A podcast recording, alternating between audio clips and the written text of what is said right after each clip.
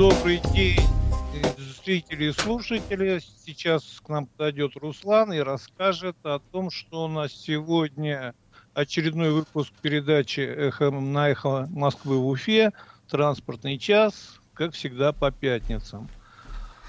Совершенно вот, верно. Спасибо большое, Олег. Э, начал нашу сегодняшнюю программу. Я подхватываю инициативу, поскольку я сегодня, как и последние две недели, в том числе за звукорежиссерским пультом.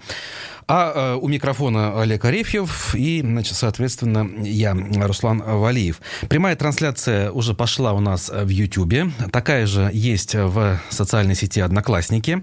Ваши сообщения, реплики, вопросы мы э, читаем в чате YouTube, а также с помощью номера для смс, WhatsApp и Telegram сообщений. По номеру плюс 7 927 304 1051. А, значит, ну что, у нас, э, по-моему, на той неделе эфир не состоялся, да, по объективным причинам, как и часто это происходит в последнее время не только с нами, но и со многими людьми, жителями России и всего мира. Но сегодня нам целый список тем э, предстоит обсудить, поэтому, Олег, предлагаю сразу начать. Да, давайте начнем. В принципе, вот как бы начнем с отраслевого обзора веб.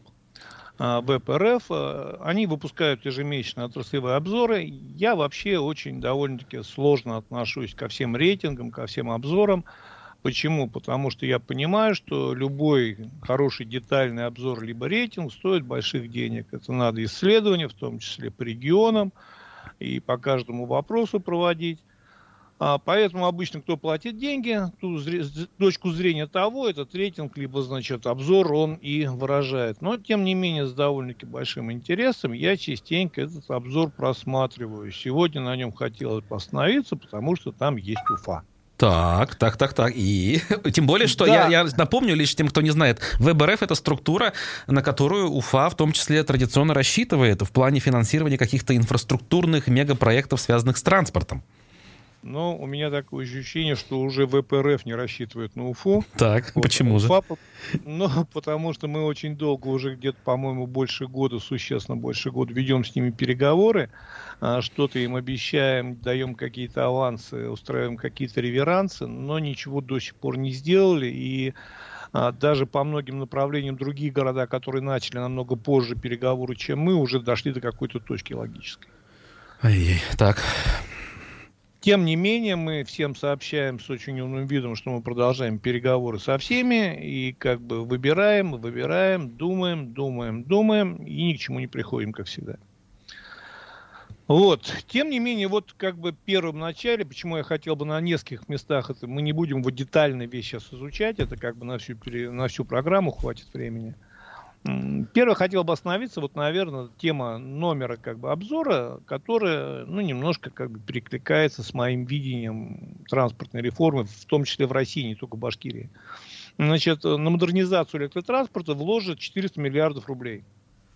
То есть, значит, как бы сейчас принята определенная по заявлению вот э, этого обзора программа, в которую, значит, будет вложено 400 миллиардов, включая до 120 миллиардов из Фонда национального благосостояния. И вот здесь мне, честно говоря, возникает очень большое количество вопросов. Да, я понимаю, что по многим регионам, по многим городам электротранспорт это очень важно. Это нужно, это важно, в том числе я двумя руками за всегда был сохранение и развитие электротранспорта в Уфе. Так. Вот. Но я понимаю ведь другой момент. То, что первое, у нас ведь вот мы сейчас э, имеем большие шансы, там ведь эта программа, она подразумевает в том числе заемные, концессионные, иные деньги, те деньги, которые надо будет отдавать. Угу. И мы рискуем сейчас, вот кинувшись в эту программу абсолютно бездумно, не имея специалистов, а об этом мы еще сегодня поговорим, к сожалению, у нас их очень-очень мало, либо они не принимают участие в принятии решения – мы рискуем взять, э, набрать долговых обязательств, построить определенную игрушку, которая не будет решать даже проблемы всего города. Но это как метро в некоторых э, советских городах построили, до сих пор одна ветка из пяти станций, которая не решает ничего, но имеется. Да, но зато метро, те города, они не платят сейчас деньги федеральный а, бюджет. вот, они еще, да, да, в этом смысле, ну, условно бесплатно пользуются. Им построили эту игрушку, за которую они как бы, ну, кто-то пользуется, кто-то пытается расширять, кто-то пытается модернизировать, а мы за эту игрушку, которую нам построят, мы будем должны очень долго и платить деньги. При этом у нас абсолютная сейчас дестабилизированная ситуация во всем остальном транспорте, и в том числе в организации движения городского. Олег, а почему обязательно это будет э, бесполезная игрушка? А может, все-таки грамотно подойдут, и это будет хороший проект, который снимет все вопросы? Вот, может быть, грамотно подойдут, на этом можно разговор как бы, в принципе, менять уже тему, потому что, может быть, грамотно подойдут, в эффект, к сожалению, еще не показали ни разу возможности такого действия. Ну вот обещали, есть... правда, в интервью эм, Александр Болушев в декабре говорил, что весной покажет. Вот осталось совсем чуть-чуть. Нам обещают каждый год весной что-то показать и показывают только, значит, э, остатки зимы после того, как сходит снег на газонах. Все. А больше мы ничего нового не видим, к сожалению. И сейчас, на данный момент, мы тоже дальше, я надеюсь, успеем затронуть тему транспортного планирования, изменения маршрутов и вот что нам собираются показать, потому что какие-то намеки уже появились. Но, опять же, абсолютно не впечатляющие. Так вот, значит, а теперь мы чуть-чуть дальше и сразу дойдем до упоминания Уфы, э, которое, ну, как бы меня, честно говоря, немножко расстроило, потому что контекст топ-5 плохих новостей про общественный транспорт в городах в 2021 году. И вот мы в этом топе на пятом месте, чуть не недословно, скандалы на рынке перевозок – банкротства муниципального перевозчика, в связи с банкротством возникла реальная угроза остановки работы городского электротранспорта. Жители критикуют ситуацию с городским электротранспортом. А, качество, количество пассажиров, перевозимых трамваев, уменьшилось в 7 раз, как остались второстепенные, маловостребные маршруты, которые приносят убытки подвижной состав инфраструктуры износ на 98%, эффект крайне необходим, современный трамвай, но плохо работающий трамвай, хуже его отсутствие. Вот тут я с ними полностью согласен. Слушай, реально... а у меня возникает ощущение, что они это как раз делают как э, в качестве обоснования того, чтобы с ними заключили такие вот эту всю сложную кабальную концессию, и, и все это дело было исправлено. Совершенно верно, я полностью согласен. Я вначале поэтому и сказал, что каждый составитель рейтинга, он закладывает свои акценты. Угу. Но тем не менее, когда он расставляет эти свои акценты, он уже оперирует определенными данными, которые, ну, к сожалению, соответствуют действительности. Ну, тут не поспоришь, да. Вот, потому что нам много чего обещали с электротранспортом каждый день, каждый месяц решить вопросы, решить проблемы, а ситуация только усугубляется с каждым днем. При этом уже как бы у нас э, конец января 2022 года, а до сих пор нет четкого понятной концепции развития, нет четкого понятного вообще, в принципе, даже направления, куда мы должны двигаться. Ну, по крайней мере, если даже и есть, но, то мы не знаем. Народу э, и миру не было предоставлено. Я думаю, если бы что-то появилось, нам бы с таким удовольствием давно это рассказали. Если молчат, значит, просто нету, к сожалению. А вот. Теперь мы как бы переходим к второму вопросу, который ну, перекликается с тем, что мы начали обсуждать. К нам приехал электробус. Так, да. Э, такие вещи у нас, конечно, с помпой любят преподнести. И в этот раз э, автобус производства Нефаза оказался на улицах Уфы. Правда, я, кстати, его не видел, хотя все пытаюсь. Так? Я, честно говоря, не думаю, что многие из нас его увидят, потому что основная задача сейчас у Уфы это э, этот электробус, эту игрушку не сломать. Ага. Потому что нам ее надо будет возвращать в целости и сохранности, и чтобы мы ее не сломали, а мы не особо умеем их эксплуатировать, обслуживать и все остальное. Поэтому я думаю, что он несколько дней в парадном режиме поработает, его снимут, снимут там внутри пассажиров довольно счастливых, что, которые расскажут, насколько удобный и красивый этот транспорт, нужный для Уфы. И все, на этом, скорее всего, эксплуатация его как бы ограничится. Ну, как бы тут вроде и было понятно, что это тест, ну и ладно. А в чем э, подвох, скажем так, в этой проблеме?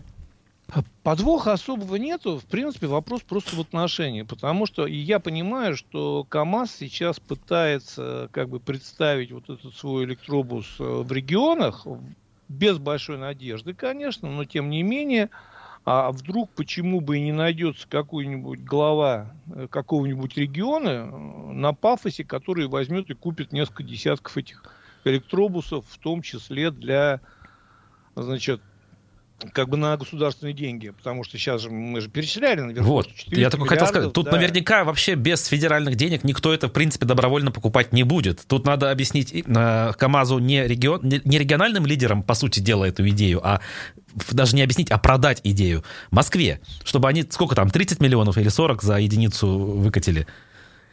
Нет, Москва у них прекрасно покупает. То есть в Москве Москва не в смысле город, а Москва в смысле Кремль, я имею в виду.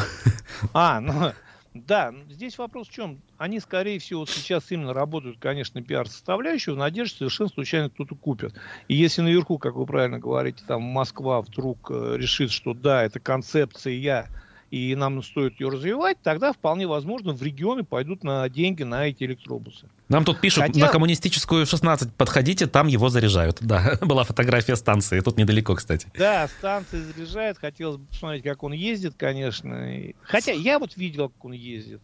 Я бы не сказал, что это сверхъестественно, кроме красивой надписи на борту автобуса. Бесшумно, наверное, Если... и рогов нет при этом. Троллейбус без да. рогов. Я говорю, вот если бы мы сделали все-таки, у нас была четкая, понятная концепция, мы бы сделали все-таки развитие электро- э, троллейбуса, который у нас же производят. Причем у нас, мы, я еще раз повторяюсь, у нас смогли создать очень неплохой, очень приличный троллейбус, который способен там при определенных условиях проезжать по 40 километров без дополнительной подзарядки. То есть, по идее, ряд маршрутов он может закрывать как бы с динамической Кстати, это сильно меньше, чем э, автономный ход э, электробуса? По-моему, не сильно не сильно меньше, а основная разница в том, что электробус заряжается на конечной станции вот под этой вышкой и занимает это определенное количество времени, а троллейбус подзаряжается динамически на ходу. Вот, он еще и дешевле, я так полагаю, раз в два, а то и больше. Существенно, существенно дешевле, существенно проще в обслуживании существенно проще в эксплуатации. Угу.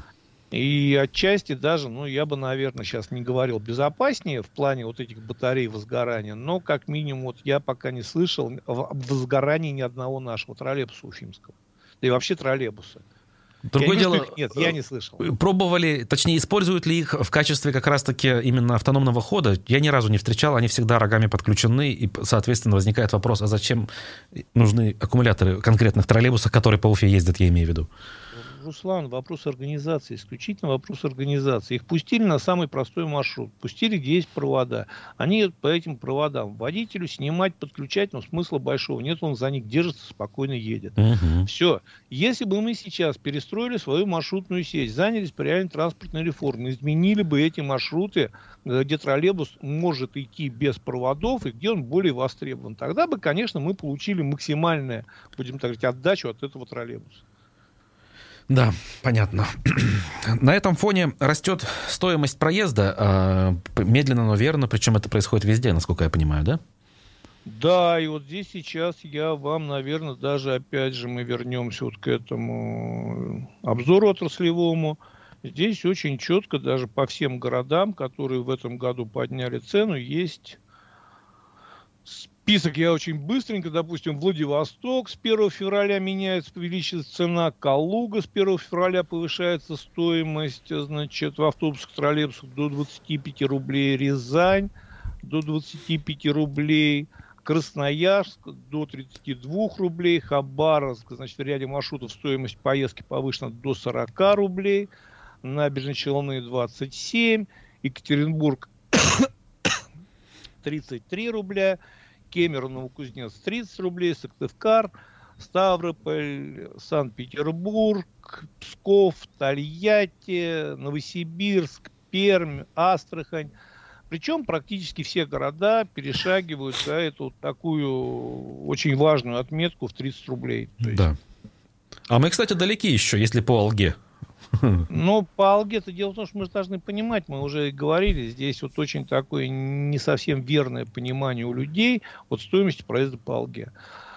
А, алга это частный, ну, условно не частный, это коммерческий проект акционерного общества. И по идее вот эта стоимость, э, разница стоимость по алге и стоимость проезда, значит, по как бы официальным деньгам, она должна компенсироваться этой компанией. Но компенсируется она почему-то из бюджета республики. То есть теми деньгами, которые мы могли бы пустить на развитие того же самого электротранспорта, любого транспорта, на развитие систем, на развитие всего. Но мы несем дополнительные расходы для развития вот этого какого-то условного э, продукта, который по факту является коммерческим продуктом определенной компании. Поэтому это ведь скидка, вот это дешевле по алге, это не значит, что дешевле для людей, для города. Для города как раз дороже. Для людей дешевле, для города дороже. Он компенсирует, спонсирует теми деньгами, которые мог бы истратить на развитие более интересных и важных проектов. Вот и все. Угу. То есть тут вообще коррупционная составляющая может быть во главе угла, обставленная, как будто все нормально. Уже УФАС вынос, вынес недавно предписание по этому вопросу, и там вообще в принципе очень много как бы вопросов к этой алге, но сейчас разговор немножко о другом. Смотрите, вот сама концепция транспортной реформы, я почему сейчас хочу сказать, потому что повышение, однозначно повышение цены ждет УФУ в ближайшем будущем, если мы начнем что-то делать. Пока мы ничего не делаем, пока мы живем вот в рамках старой какой-то парадигмы определенной, и нам этого хватает. Но если мы начнем менять, то мы вынуждены будем повышать цену и выше 30 рублей. И существенно, вполне возможно, даже до 40 и выше. Почему? Вот смотрите, очень интересный момент. Недавно на одном совещании как раз мы обсуждали вопрос вот этих брут-контрактов, компенсации городу, что он должен компенсировать, э, это должна быть функция государства. Все здорово. Но если мы возьмем принцип работы 90-х годов тех же самых частных перевозчиков, по большому счету государство им так, то, в том числе тоже компенсировало их затраты. Просто компенсировались эти затраты за счет того, что государство у них не забирало налоги. Оно говорит, ладно, хорошо, вот вы работаете, вы нам ничего не платите, но зато вот стоимость проезда такая. Сейчас государство решило изменить правила. Оно говорит, я у вас сейчас все деньги забираю, а потом вам плачу за вашу работу. По брутто-контракту. Так. Ага. Ну, как бы брутто-контракты тоже очень спорная, это отдельная тема, но как бы да, вот государство сейчас логика, что мы будем работать по брутто-контракту. Мы собираем все деньги и потом перевозчику отдаем. Соответственно, естественно, получается то, что эти деньги, которые раньше они не платили, сейчас они начнут ходить, но они пойдут не в государство, они придут в государство, и государство их обратно отдаст перевозчику. Ну да, еще и добавить сверху, по идее, ну, да, судя по всему. вынуждены будет еще добавить, потому что администрирование этих денег тоже стоит денег. То есть у нас деньги, как бы для их сбора, учета, их распределения, это опять же затраты определенные, денежные. И более того, в связи с тем, что вот в тех же самых брутоконтрактах деньги как бы собирает уже государство, а у государства в регионах сейчас ну, практически нет механизма сбора платежей. То есть государство само не в состоянии, у него нет структуры региональной. Вот, допустим, если Уфа сегодня начнет собирать платежи сама, у нее нет вообще ничего подходящего какого-то механизма, через который она могла это делать. А вот Алга? Она...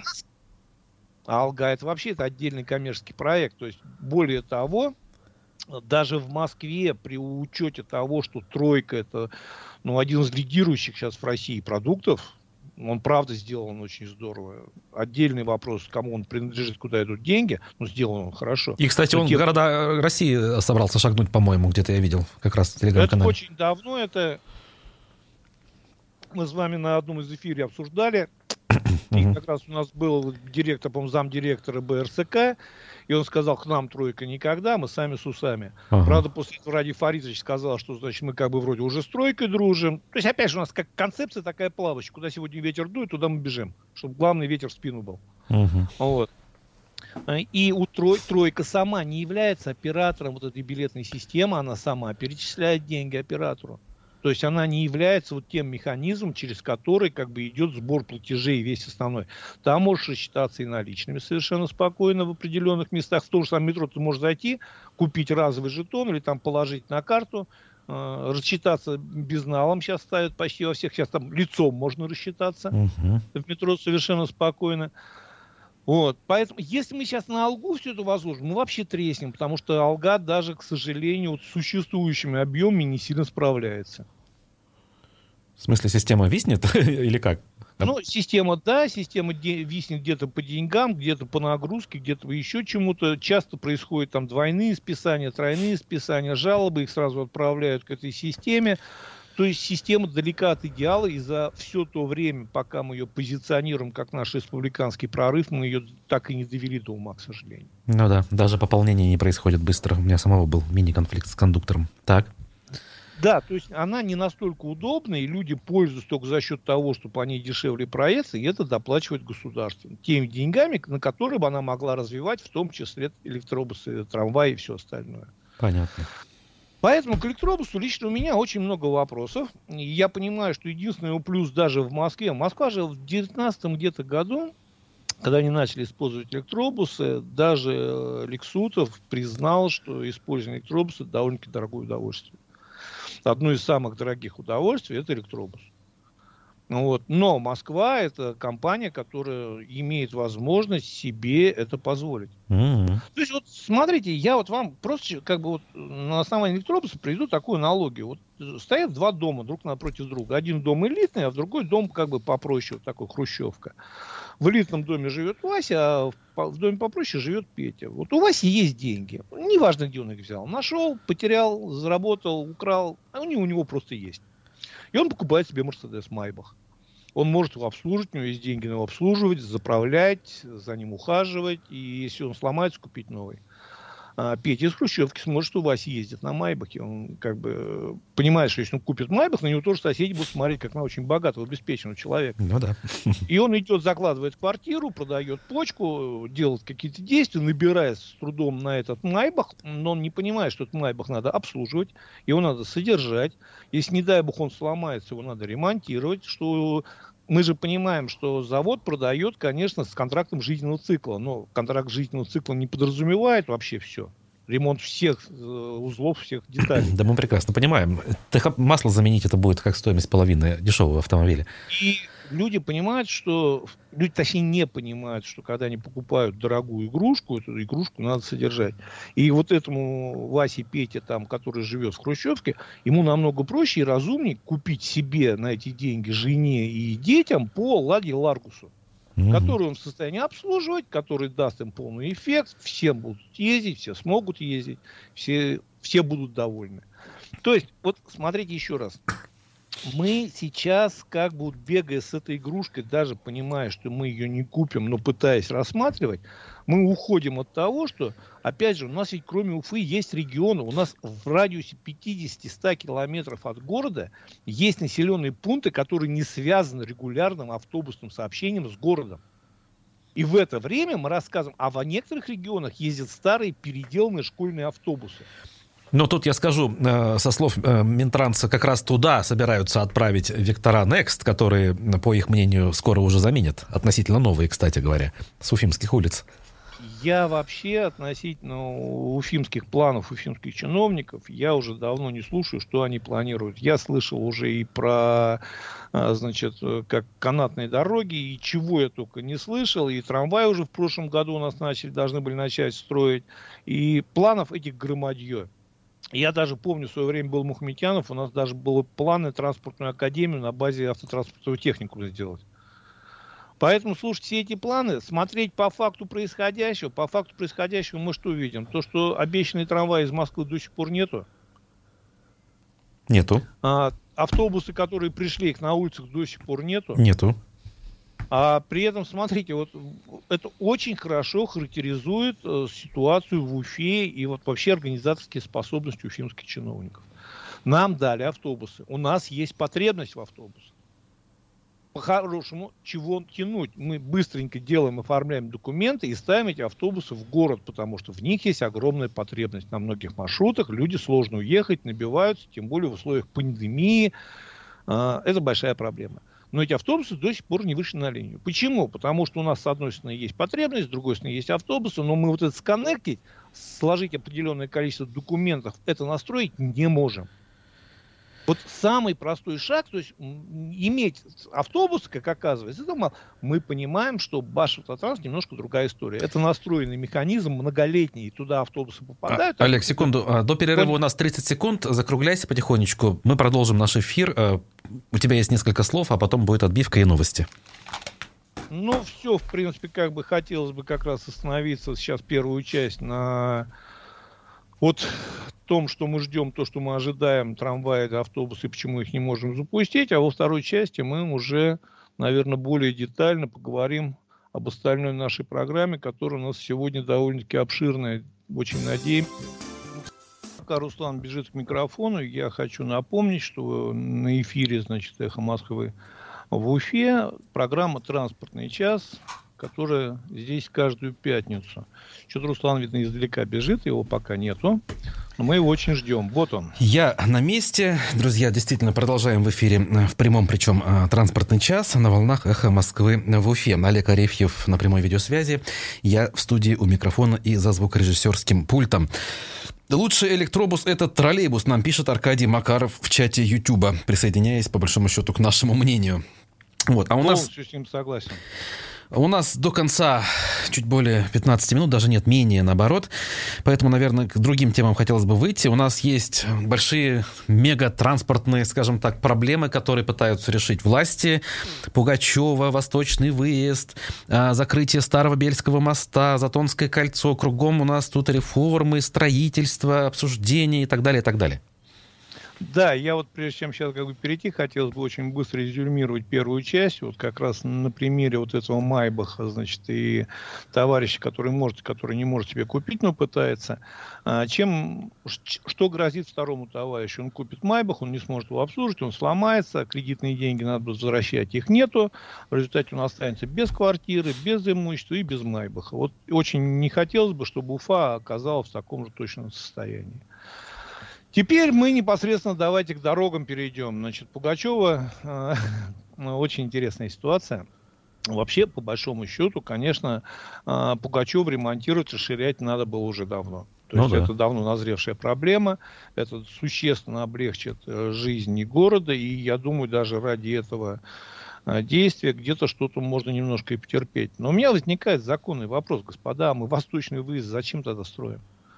По большому счету, вот эта улица Пугачева с продолжением моста через речку, они как бы были построены после того, как было принято решение, что мы восточный выезд замораживаем. Это и было построено как альтернатива восточному выезду. Я просто позволю себе напомнить, э, когда Ради Хабиров приехал, он нас, журналистов, собирал, и он тогда, помню, с, так вот не очень весело, в общем-то, констатировал, что пришлось ему согласиться, потому что содержать э, дорого, э, законсервировать или полностью ликвидировать еще более дорого. Короче говоря, единственный выход типа нашли вот достроить. Но и, честно говоря, это очень большая доля лукавства. Причем я так понимаю, что это лукавство не ради Фаридовича, это лукавство тех людей, которые его подвинули к этой мысли. Ага. Вот. Потому что я разговаривал с специалистами, и один специалист мне сказал очень простую, такую интересную мысль, которую я сам как бы так вот витал вокруг нее, но не знал, как сформулировать. А, вот то, что было уже построено, совершенно спокойно можно было за существенно меньшие деньги переформатировать в те же самые овощехранилища ага. которых в городе ну, критически не хватает, и которых в принципе просто нету. И тогда бы вот мы в принципе вот э, как бы город мог бы закладывать определенное количество овощей, фруктов и всего остального, и хватало бы этого на зиму. Да-да-да, и морковь у нас резко не скакала бы в цене, как это случилось в прошлом году, ага. Он потому что посмотрел эти документы, говорит, вполне возможно, то есть, конечно, все это не просто, но это можно было сделать. Но мы пошли вот путем, то мы сейчас 40 миллиардов тратим на восточный выезд и параллельно улучшаем, облегчаем выезд через, значит, тут Пугачева. Причем, значит, э, восточный выезд будет платным. Опять же, те деньги, которые город планирует собирать и хотя бы частично вернуть себе затраты, окупить, которые он несет очень серьезно. Хоть нам и говорят, что, значит, это концессионный проект, инвестиционный, э, сам инвестор туда вкладывает копейки, в основном это федеральные деньги, которые в том числе идут мимо нас, а потом мы их еще и будем отдавать. Ну, точнее, город мы, не чиновники, к сожалению. Если бы чиновники отдавали, может быть, совсем другая бы история была. И поэтому у меня просто возникает вопрос. Пугачева, Восточный выезд. Это два дублирующих абсолютно объекта. И может быть тогда как раз вот про Затонское кольцо, и может быть как раз Затонским кольцом надо было бы заняться вот в первую очередь. Потому что то, что сейчас там происходит, то есть не перекрывать я... блоками поворот, а именно заняться, в смысле перестроить, но реконструировать. Они как бы обещают, что блоков там не будет, что будет все красиво, но смотрите, очень интересно. Я недавно, буквально несколько дней назад, давал комментарий ЮТВ. А, после этого я попросил человека и говорю, слушай, съезди на место. Я говорю, там давно не был, на камеру сними все, что там происходит. Тут как раз вот в час пик и он мне прислал видео, съездил, не поленился, постоял там 15-20 минут, и я когда посмотрел, я с ужасом осознал, что там даже разметки нет. Нет. Там просто нет разметки. Так я человек, никак... тут никого отправлять не надо, я каждый день пользуюсь, и в прошлом году я с трудом добился, чтобы ее нанесли. В, в августе, в конце августа это случилось. Вот. И она, конечно, уже давно стерта. И более того, я посмотрел по этому видео, там вот это кольцо по бокам, оно вообще не прочищено. Снег. То есть, если там прочистить, там как минимум две полосы, ну, даже три полосы при определенном вот сужении полос до каких-то городских стандартов можно три полосы сделать. Ну да. И, я, кстати, плохо и себе мы... представляю, как люди начнут... Э, там дело в том, что знак э, по Галле о том, что поворота налево нет, уже висит, но никто еще его не соблюдает. Это вот как у нас работает? То есть знак э, — это такая вещь, которая начинает действовать с какой-то даты, которую анонсировала мэрия, тогда к любому знаку можно так нет, относиться. Как, как это действует в Башкирии, вообще сложно предугадать, потому что это действует отдельная определенная логика чиновников, которую они для себя построили, и людям они не рассказывают, чтобы не пугать их. Угу. А, здесь, если смотрите, очень интересно. Я, я вот вообще, когда слушаю эту логику, мне становится, с одной стороны, смешно, с другой стороны, грустно. Мы вводим на месяц, чтобы изучить ситуацию, как заявили в мэрии. Но при этом первый месяц будет самый проблемный, потому что люди до конца не будут понимать, куда поворачивать можно, куда поворачивать нельзя, будут тыкаться там на этом кольцевом движении, создавать заторы. И, соответственно, даже при наличии возможного положительного эффекта, первый месяц это будет хаос. И мы на основании этого месяца сделаем выводы о пользе, либо, значит, отсутствии пользы от этого действия.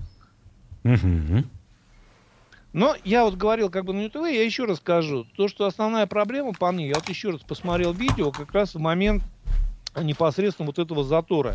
Основная проблема то, что в Уфе совершенно не умеют как бы друг друга пропускать. Они не обязаны. И вот они едут по главной дороге. Я понимаю, что, допустим, если перерыв между машинами 5-6 секунд, тогда даже знаки регулирования не надо. Потоки совершенно свободно сливаются. Если, значит, 2-3 секунды между машинами перерыв, тогда уже нужны знаки приоритета либо светофоры. Угу. В час пик там вообще меньше секунды. Угу. И вот в таких условиях уже должна работать какая-то другая логика. То есть люди должны друг друга пропускать. И если бы вот тот же самый поток с Пугачева, с э, Пархоменко и поток снизу бы, они как бы друг друга так вот по логике пропускали через машину, потому что там ну нету скорости, чтобы тормозить даже специально, просто надо чуть-чуть вот так попозже тронуться. Да. Тогда бы шло все. Там бы все ехало, потому что больших проблем, вот я как бы, я понимаю, что это, конечно, кольцо на данный момент не соответствует тому транспортному потоку, который там существует. И пытаются сейчас что-то, логика опять интересная. Если, говорит, на кольце пробки, давай, да, если, говорит, на дороге пробки, давайте одну полосу закроем, может быть, пробок меньше будет. Пробок меньше не будет, с кольцом будут э, проблемы, и проблемы будут нарастать, особенно к лету, когда начнется, значит, садово-огородный период, и более того, мы сейчас, как бы, насколько я понимаю, в сторону Затона довольно-таки активно строимся, и в Затоне активно строимся. Конечно, конечно. В Алексеевку и... даже, вот я каждый день уже начал понимать, что пробка на шоссе начала возникать, которой еще год назад не было. И более того, мы здесь постоянно говорим об общественном транспорте. Если бы сейчас там настроить хорошо, грамотно общественный транспорт, сделать его быстрым, четким и удобным, то часть людей, которые ездят на машине, бы на него пересели. И через это кольцо проезжало бы народу столько же, а может быть и больше, но проезжало бы меньше машин, и было бы меньше напряжения. Безусловно. Но людям из Затона очень сложно уехать, особенно если они работают где-то не в том месте, откуда куда едут автобусы оттуда. И это вопросы тонких настроек, разметка, прочистить. У нас в Башкирии вообще вот в Москве, когда вводили разметку, вафельную разметку, к ней сперва все очень скептически отнеслись. Но это работает. В итоге показалось, что это работает. И вот если бы эту вафельную разметку, в том числе грамотно нанести там в двух местах, вот я посмотрел на этом, э, на кольце, сделать грамотную разметку, чтобы автомобили шли по разметке, а не как вот посередине дороги, как они сейчас едут, уже часть проблемы была бы снята. Угу. Но нам намного проще сейчас перекрыть вот это полукольцо, вообще потеряв логику кольца в итоге, я, не, я говорю, я не вижу какого-то облегчения, я не вижу какого-то толка и смысла от этого, к сожалению. Ну, когда ведут, э, я лично э, испытаю просто потому, что я там действительно каждый день передвигаюсь и смогу, э, скажем так, уверенно как-то об этом рассказать. Ну, я думаю, где-то через передачу мы вернемся к этому вопросу, обсудим. Очень бы хотелось оказаться, что мы ошибаемся, чтобы выяснилось, что мы ошибаемся. Но вот по моей логике, насколько я понимаю, насколько я имею это отношение, насколько я в этом разбираюсь, я понимаю, что это такой шаг от отчаяния, скорее. Угу. Безвыходности. Ну, я бы... Э, я все-таки оптимист же по жизни, и поэтому в этой ситуации я что скажу? Э, радует, что кто-то начал что-то думать и придумывать хотя бы, потому что вот эта проблема, она не вчера появилась. А, и даже вот попыток что-то там начать предпринимать не было. А тут, ну, предприним, предпринять решили, да, в конце концов. Хотя... Я боюсь, что сейчас вот это предпринять решили, кончится тем, что, значит, через месяц это ограничение снимут, а потом, если будут задаваться вопросы, а почему так плохо, скажут, мы же старались лучше, лучше сделать, получается только хуже. Так что ж давайте терпите. Ну да. И в результате все будут ездить и терпеть. Вот. В общем, насчет кольца очень много вопросов. Здесь еще какой момент? Там делать многоуровневую развязку надо и нужно. Вопросов нет денег, понятно. Может быть, вместо восточного выезда уже поздно, деньги ушли туда. Новых не дадут. Основная проблема Затонского кольца, по моему мнению, то, что оно находится в стороне Затона. Оттуда не ездят большие крупные чиновники. Вот если через мост, через Белую из аэропорта к нам едут гости и виден город, мы там уже три моста построили. Угу. И, в принципе, не удивлюсь, если еще и четвертый построят в итоге. Потому что это видное место, знаковое. Почему делаем Пугачева? Потому что это та часть города, которую чиновники видят, которую показывают гостям, и которая как бы она на виду на слуху. Зато мало кого волнует. Но там есть Некрасова и 8 марта, все-таки там есть люди. Ну, эти люди, я так думаю, что, во-первых, они не ездят на работу к 9 часам утра, в основной своей массе. Ну да, вот, это да. люди из прошлого скорее. Да. Поэтому я говорю еще раз, вот мне очень большие вопросы по Бугачеву. Я понимаю, что та схема объезда, которую нарисовали, работать не будет. Во-первых, я там, когда последний раз ездил, там толком дороги нет. Если они обещают что-то сделать, я не уверен, что они успеют что-то сделать. Там, скорее всего, по проселочной дороге мало кто будет объезжать. Тем более такими зигзагами. Поэтому все поедут на вот этот мост, который через аэропорт. И вот этот мост через аэропорт, учитывая, что старый, ну и вот тоже надо, опять же, вот мы загнали себя, я говорил в прошлом году в нашем эфире о том, что мы сейчас себя загоняем в цейтнот. У нас к 2024 году должно все быть максимально готово. Мы дотянули до такой степени, что по большому счету нам осталось два года. Максимально надо сделать в этом году, поэтому мы перекрываем сразу одновременно несколько важных направлений.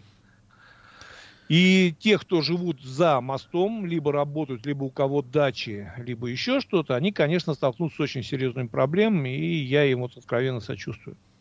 Угу. Тем временем нам слушатель пишет из Уфы. Не ошибайтесь. Спасибо, Владимир, но мы не, не, не поняли, какая мысль в данном случае имеется в виду. Так или иначе, продолжаем. У нас еще есть несколько минут. Да, ну тогда быстренько хотелось буквально в двух словах значит, о документах транспортного планирования, маршрутных, значит, всех этих историях. А, сейчас идут разговоры плотно, то есть вот и как бы Булушев, да, у вас в эфире сказал, что мы сейчас к весне проведем новые конкурсы, всех переведем на бруто, где деньги возьмем, не знаем, сколько это будет стоить, не знаем, кто за это будет платить, не знаем, точнее догадываемся, что это будут мы пассажиры, и цена повысится, как мы говорили уже в одной из э, в нашем в этом в нашем эфире. Но тут совершенно случайно мне попался вот такая статья на глаза, буквально, она вчера-позавчера, я как бы не сильно, значит, по данным издания, это, честно говоря, не помню, у кого скопировал, не принципиально важно, власти намерены внести изменения в документ планирования регулярных перевозок.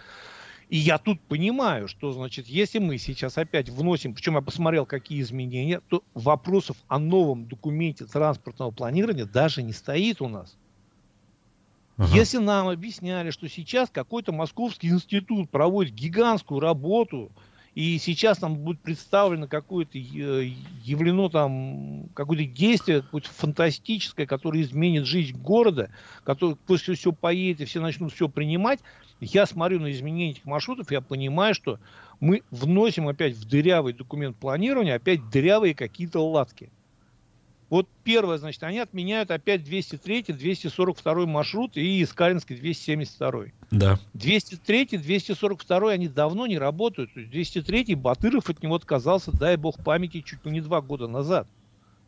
242 тоже, я не помню, кто от него отказался, но этот маршрут тоже несколько раз пытались торговать, и никто не, не, не заявлялся, никто не хочет на нем работать, он не интересен никому. По 272 это отдельная история, там Искалин воюет, как будет у нас какие-то информации, данные, мы об этом расскажем, но дальше, значит, появляются новые маршруты. И вот я смотрю эти новые маршруты, вполне возможно, они нужны. Это Нагаево, это, значит, Серебряный ручей, а, сосны. Причем, вот опять же, смотрите, вот логика я не совсем могу понять. Мы вводим новый маршрут из Демы на ТЦ Мега. Ага. По факту, по, по логике, ТЦ Мега это коммерческий объект, который во всех городах, в большинстве городов, которые я знаю, запускает свои бесплатные маршруты. Шатлы, так называемые их, да. Да. Угу, Почему угу. мы должны за свой счет, и город должен за это платить, чтобы возить на коммерческие объекты. Я понимаю, если бы автобус шел куда-то дальше, заезжал на Мегу. Я понимаю, там, если бы это была промежуточная точка, и основное было бы как бы вот какой-то жилой либо иной объект, который необходим. Но мы запускаем маршрут, который либо никто не будет заявляться, потому что идем на Меге, но я не верю, что там будет большой поток. Ну вот. Либо, значит, город будет платить по брутоконтрактам, как обещал Булышев, что мы переводим всех на брутоконтракт, за маршрут, который никому не нужен. При этом ни слова о центральных маршрутах, которые идут ну, по центру, по городу и дальше, значит, а, в 2023 году запустят еще 12 маршрутов. Так когда мы их запустим, то у нас то мы говорили, что мы, значит, весной этого года все запустим, и торгуемся, то, значит, в 23 году. И в результате, вот я говорю, вот этот хаос, вот этот вот вообще вот, э, ну, бардак, откровенно говоря, он, конечно, честно говоря, напрягает. И когда я понял, что вот, значит, вносят изменения в документ планирования, у нас нет документа планирования. Нам ФАС об этом сказал, нам суды об этом сказали, что документ планирования вот этот недействительный с юридической точки зрения. Даже не говорю о том, что он, в принципе, с логической точки зрения. И понятно, что этот документ планирования построен на каких-то условных данных, которые мы уже и оспаривали, и объясняли, почему они некорректные но этот документ планирования мы продолжаем юзать. То есть мы говорим, что да, вот мы сейчас внесем несколько маршрутов, три уберем, там несколько добавим, и все поедет. Не поедет. Вообще никуда не поедет. Тем более новый перевозчик, которого нам обещали, как бы, ну, мы пока видим, что он далек от идеала, к сожалению. Да, к нему пока вопросы есть. Э, в частности, с картами оплаты вроде как не всегда все в порядке. Э, и с дизайном и так далее, и так далее. Но, Олег, у нас времени мало. Э, минута где-то есть. Я сейчас покину, значит, место у микрофона и займу место за пультом. У тебя есть минута, чтобы подвести некие итоги, попрощаться с нашими слушателями, зрителями. Я уже прощаюсь. До новых встреч, друзья. Олег, тебе слово. Да, ну, очень надеялся, хотелось бы, чтобы наши слушатели, зрители, среди, среди которых очень много и неравнодушных, и разумных людей, как бы, ну, более активно формировали повестку наших новых передач. То есть э, есть прекрасные возможности писать и на сайте «Эхо Москвы», и, значит, на, найти в сетях транспорт Башкортостана страницы, и там писать просьбы, которую вы хотели бы тему услышать ну, в следующих выпусках. И мы бы их с удовольствием разобрали. То есть а, мы понимаем, что мы вот как бы видим проблему с одной стороны, а может быть для кого-то где-то есть существуют другие проблемы, которые, ну, было бы желание тоже обсудить. А, благодарны вам за то, что вы нас слушаете и смотрите и цитируете, как уже выяснилось. Ну и на этом, пока у меня нет секундомера перед глазами, чтобы не затягивать историю, хотелось бы с вами тоже попрощаться, сказать до свидания и спасибо.